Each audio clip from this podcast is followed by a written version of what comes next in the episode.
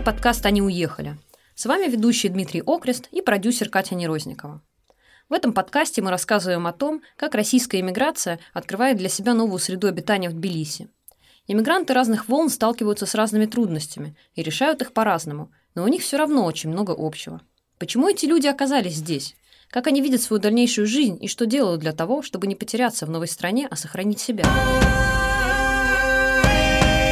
Героиня этого подкаста – Екатерина Нерозникова, социолог и автор исследования об эмиграции, в рамках которого опросили свыше тысячи человек. Вместе с Екатериной разбираемся, как представители разных волн эмиграции чувствуют себя в Грузии и как переезд повлиял на их жизнь. Среди ваших качественных интервью встречались такие ответы, что люди ожидают и занавес железный, который был в нашей истории, и философский пароход, которому уже сто лет, может быть, еще какие-то ассоциации. Да, весной и того и другого было достаточно много. Тогда еще многие говорили про страх ядерной угрозы, расчехление ядерных боеголовок, и много было таких апокалиптических образов, связанных с отъездом, то есть как будто вот мы уезжаем, а дальше, ну, типа, все. Ну, как бы, возможно, там будет Третья мировая, ядерный апокалипсис, и многие говорили про железный занавес. Тогда же, на самом деле, многие говорили про мобилизацию, просто из-за того, что мобилизация э, происходит сейчас. Сейчас немножко про это забыли, но одним из популярных ответов э, весной тоже было это возможная угроза мобилизации. Э, и... Про железный занавес тоже у нас был такой вариант ответа – угроза закрытия границ России. И для многих это стало одной из основных причин отъезда. Многие из тех, кто ехали весной, они думали о том, чтобы уезжать из России и до этого, и в том числе поэтому для них спусковым крючком явилось начало специальной военной операции, потому что появился страх, что, возможно, сейчас на фоне этого объявят военное положение и закроют границы, поэтому валить нужно точно прямо сейчас, потому что потом, возможно, мы уже не сможем. Угу. И то же самое про философский пароход и все такое прочее. Ну, мне вообще вспоминается, конечно, в первую очередь моя собственная история, что с одной из коллег, с которым мы проводим исследования, Анна Кулешова, мы, она социолог из Москвы, и мы познакомились с ней в маршрутке из Еревана в Тбилиси, и у нас была айтишно-социологическая маршрутка, вот, и мы такой решили, что это типа уже не пароход, а маршрутка или там самолет. Ну, теперь в эту волну уже, видимо, будет еще велосипед и самокат. Вот. И он такой философско-айтишный а, автобус-самолет.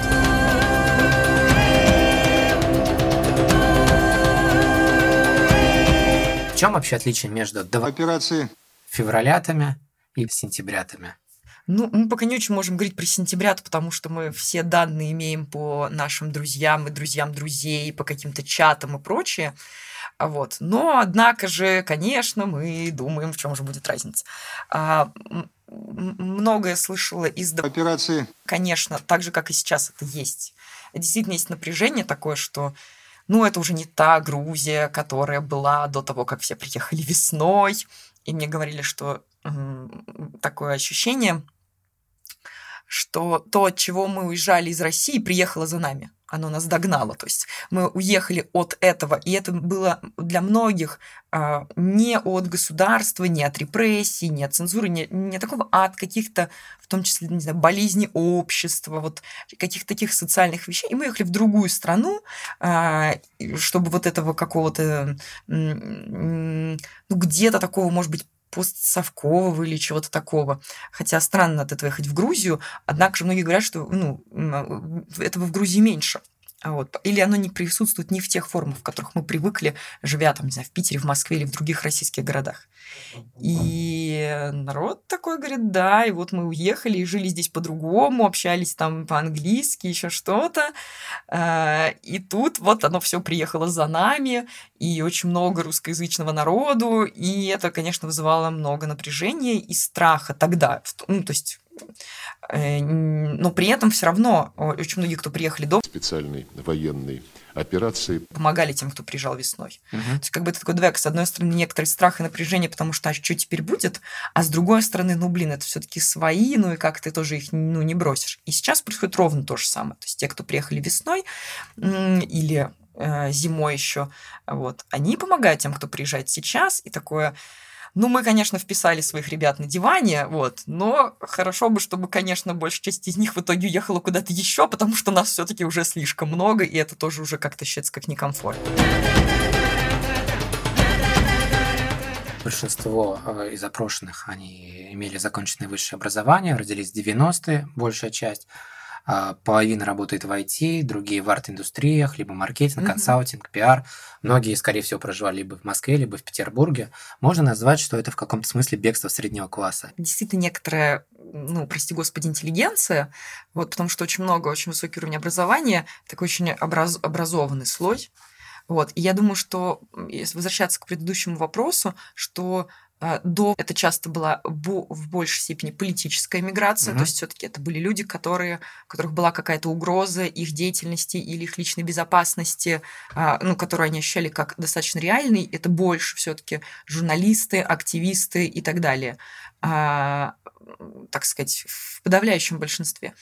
А все-таки после военной операции волна, это вот в том числе были несогласные с тем, что не все для нас это этически неприемлемо. То есть для нас настолько этически неприемлемо жить в стране, что мы, в общем-то, готовы много чего бросить для того, чтобы просто ее покинуть. Вот. А волна, которая сейчас, она еще более разнообразная, потому что, ну, скажем так, на тот момент политические репрессии пришли к... одним каким-то конкретным людям, потом... Специальная военная операция... Уже зашла, так сказать, близко, достаточно подступила к большему количеству людей, которые стали переживать, как это то, что происходит не рядом с нами, а уже с нами самими. А когда случилась мобилизация, опять же, все это пришло еще к большему количеству людей, то есть мобилизация зашла практически в каждый дом.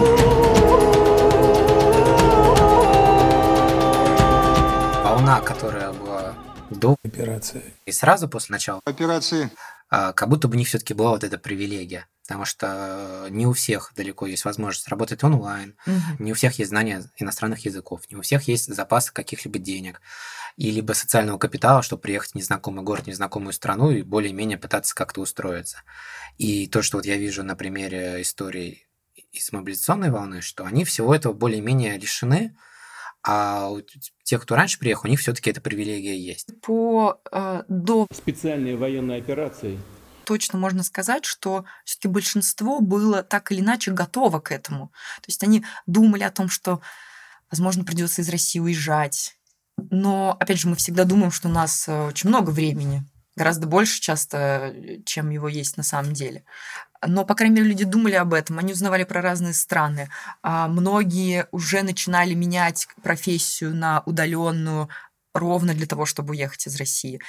Или, по крайней мере, общались с кем-то на эту тему. Или вообще просто, в принципе, скажем так, думали в этом направлении. Есть какие-то принципиальные жизненные вещи, какие-то люди, да, или работа, или еще что-то, что я не могу перевести с собой, и оно мне... ну, важнее. То есть я все-таки вернусь к этому. Я не могу не вернуться к этому. И если бы я мог это или этих, да, с собой перевести, то, возможно, я бы остался. Русские сейчас, особенно, наверное, из мобилизационного призыва, они беженцы или нет? Украинцы точно беженцы. Я считаю, что многие россияне тоже беженцы. Они... вынуждены были покинуть страну, в которой они находились, в связи с... угрозы политического преследования, связанных с их взглядами, их нежеланием участвовать в специальной военной операции. Когда стало понятно, что за неявку, да, что можно получить, в таком случае административку, в таком уголовку, хотели бы и боятся возвращаться. И просто вот, да, зависит от того, сколько людей вообще смогут как-то закрепиться, хоть минимально. Вот, потому что понимают, что многие понимают, что мобилизация это надолго. И мобилизация это вот там первая волна, которую объявили. Ну, окей, это первая волна в серии волн. Это не то, чтобы на этом все закончится. И в этом смысле я считаю, что эти люди беженцы, потому что они много что бросили, они часто вообще не знают, где они оказались. Ну, они бежали. Вот, то есть, как бы тут есть некоторое такое прямое значение: они бежали. И для многих это не было привилегией, как для тех, кто уезжал весной. Хотя, однако же, это все равно, конечно, привилегия. В смысле, ты должен был мочь все бросить. Мальчики уехали, мужчины остались. Ваши респонденты как себя определяют? Мигранты, беженцы или экспаты? Мы бежали, мы эвакуировались, срочно покинули. И беженцами, конечно, себя никто не называет. Это я говорю, ты спросил до этого, как я считаю, и я считаю, что да, являются беженцами многие. А люди сами себя, конечно, так не называют, потому что беженцы – это, конечно, украинцы. И поэтому появляются какие-то другие слова, типа вот это была, не знаю, эвакуация, бегство, но при этом я не беженец, а я переехал. Вот какие-то такие вот очень близкие по смыслу, но замещающие слова обычно используются. Весной а, этого было гораздо меньше. Кто-то говорил, ну, мы эмигранты, конечно, это эмиграция, и так и считаем. А, тоже периодически звучало, что, ну, нет, мы, конечно, не эмигранты, потому что эмигранты – это все-таки вот политические такие люди, это вот на тебя там должно быть уголовное дело в России, и вот ты, значит, уехал с угрозой там этого уголовного дела или еще чего-то такого, тебя несколько раз там, не знаю, избили, пригрозили, и вот тогда ты уехал, вот тогда, конечно, ты эмигрант. То есть у этого такая очень четкая политическая коннотация должна быть. А если такого нет, и ты просто был против, и просто ходил на какие-то протесты, просто, не знаю, волонтерил в ОВД-инфо, то ну, ты типа не, не эмигрант. Поэтому. Тогда используют слово «экспат» часто. А многие говорят, что ну, мы вообще как-то никак это не называем, просто мы уехали. Но все-таки, если да, не спрашивать человека напрямую, то, конечно, говорят отъезд, кто-то, очень многие говорили релокация, а на самом деле не подразумевая релокацию типа, типа вместе с компанией. Мы представляем себе беженцев, как на фотографиях из National Geographic, знаешь, такие люди какие-то. С тюками. Да, с такими какими-то котомками, которые идут, с такими плачущими детьми за руку по какому-то выжженному полю, а за ними, значит, там полыхает какой-то мордор, вот что-то в таком духе. А когда люди так не выглядят, то как-то даже странно. Наверное, они не настоящие беженцы. Ну, в смысле, наверное, они не беженцы. А так, да, да, нужно признаться себе, что это надолго, что это мы не две недельки посидим в Грузии или в Казахстане или где-нибудь еще, а потом вернемся домой. Приходится это признать как некоторый ну, факт, наверное, своей жизни. Когда ты говоришь, что ты эмигрант, в том числе нужно признать, что у тебя есть политическая позиция. Это, опять же, может для многих означать, что я должен ее открыто артикулировать. И кто-то готов к этому, кто-то нет. У меня сложилось впечатление, что в какой-то момент среда, инфраструктура центральных городов России буквально перенеслась в Ереван и Тбилиси. Это похоже на то, как берут целиком грибницу и переносят даже не отдельные грибки. Mm-hmm. И это отчасти людям очень сильно помогло пережить. Согласны ли ты с таким тезисом? И, может быть, какие-то наиболее яркие примеры, характеризующие это, могла бы вспомнить? Все-таки большинство этих инициатив, они, да, они как бы меняют некоторый ландшафт города, но они меняют этот город в первую очередь для таких же приехавших, то есть это становятся местами общения, да, местами тусовки тоже разных мигрантов или экспатов, смотря кто как себя называет. И да, это становится некоторой инфраструктурой вот этого русскоязычного населения, которое сейчас находится в Тбилиси. Но при этом есть люди, которые все равно э, говорили, что у нас был такой вопрос в интервью, э, чего вам не хватает здесь? И, ну, как бы он на самом деле без какого-то подкола, без того, что, ага, понаехали колонисты, и сейчас им будет не хватать их любимых московских кафешек, сейчас мы их поймаем за хвост. Вот. Э, люди разные называют, то есть кому-то там каких-то, не знаю, привычных магазинов не хватает.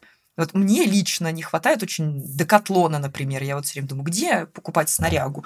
И ну, вот это ровно то же самое. Это э, интересный вопрос, потому что кому-то не хватает разного общепита, какой-то разной кухни. Продолжительные контакты практически не складываются. Я очень много у кого спрашиваю, и говорят, да, мы хотели бы, но как-то...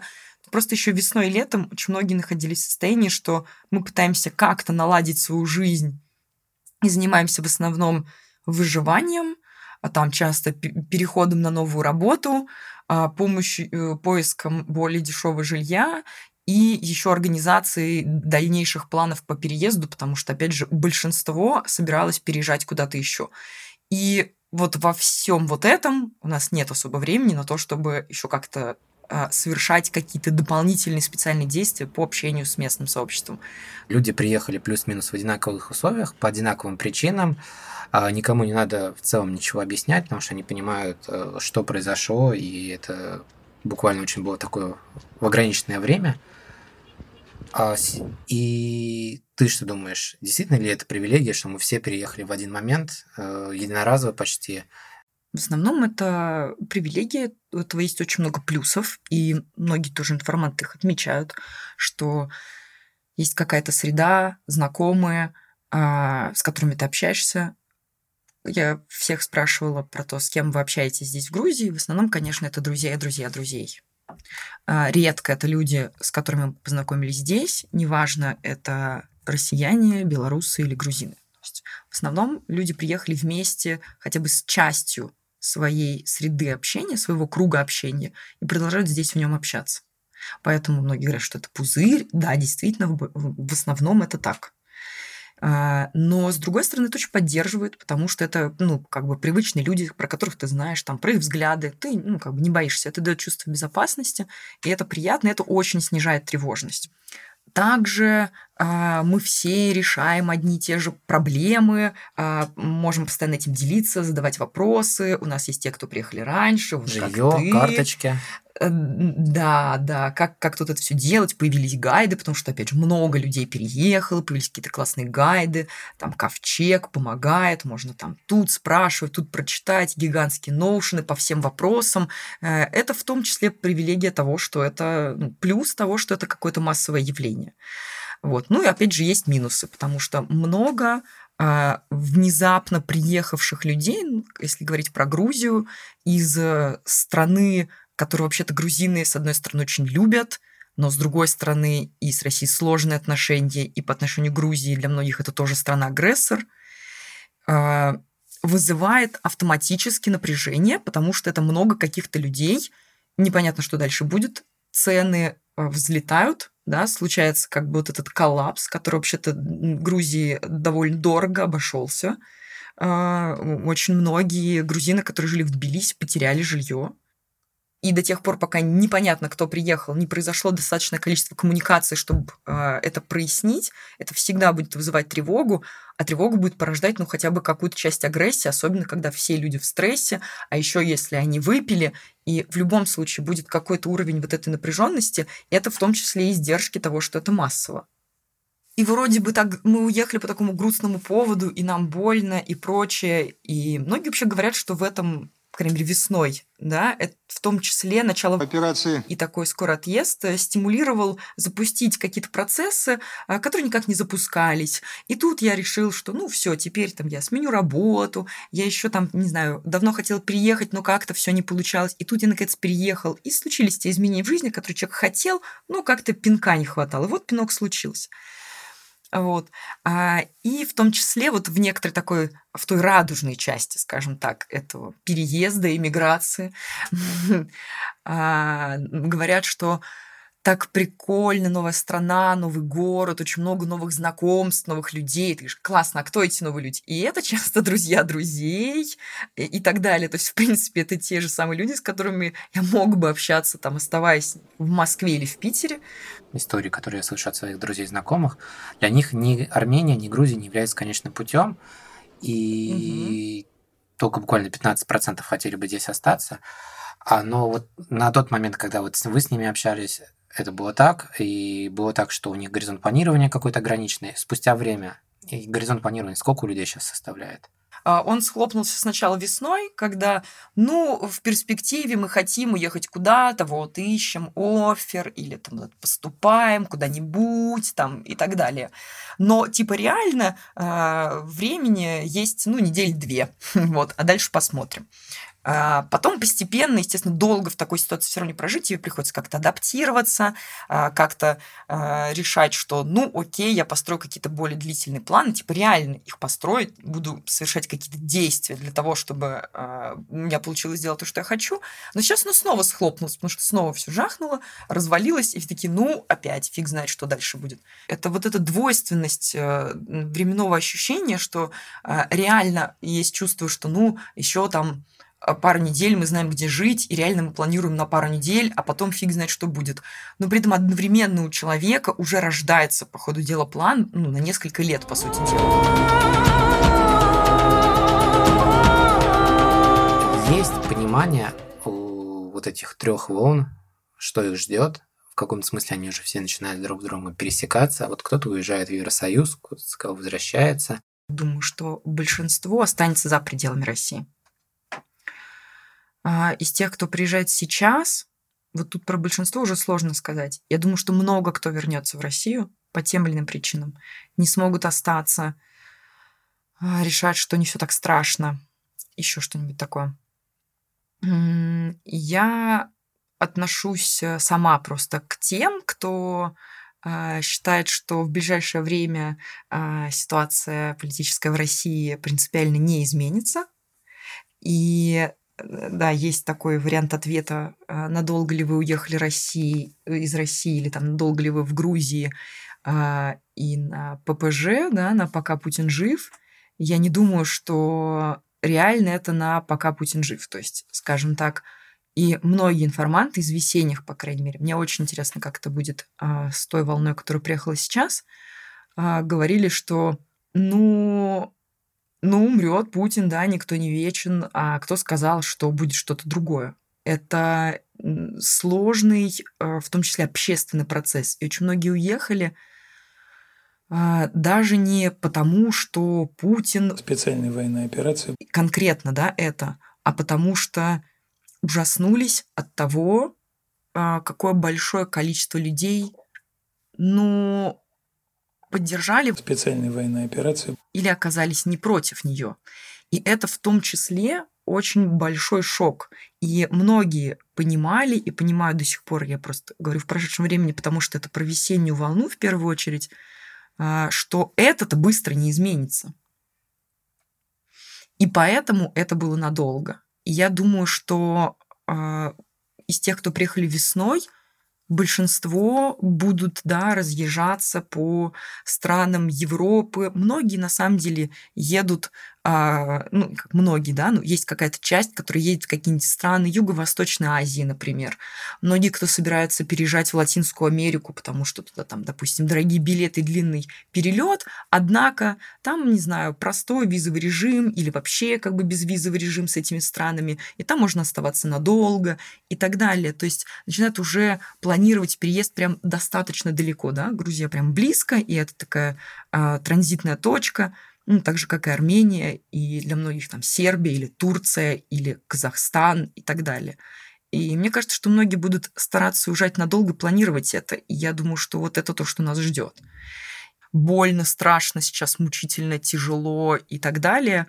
А, может быть, стоит понять, что вот мы сейчас а, находимся вместе вот в этих хабах, да, и находимся друг рядом с другом, а дальше, скорее всего, это будет расползаться, и когда мы, так сказать, соберемся такой же тусовкой, неизвестно когда.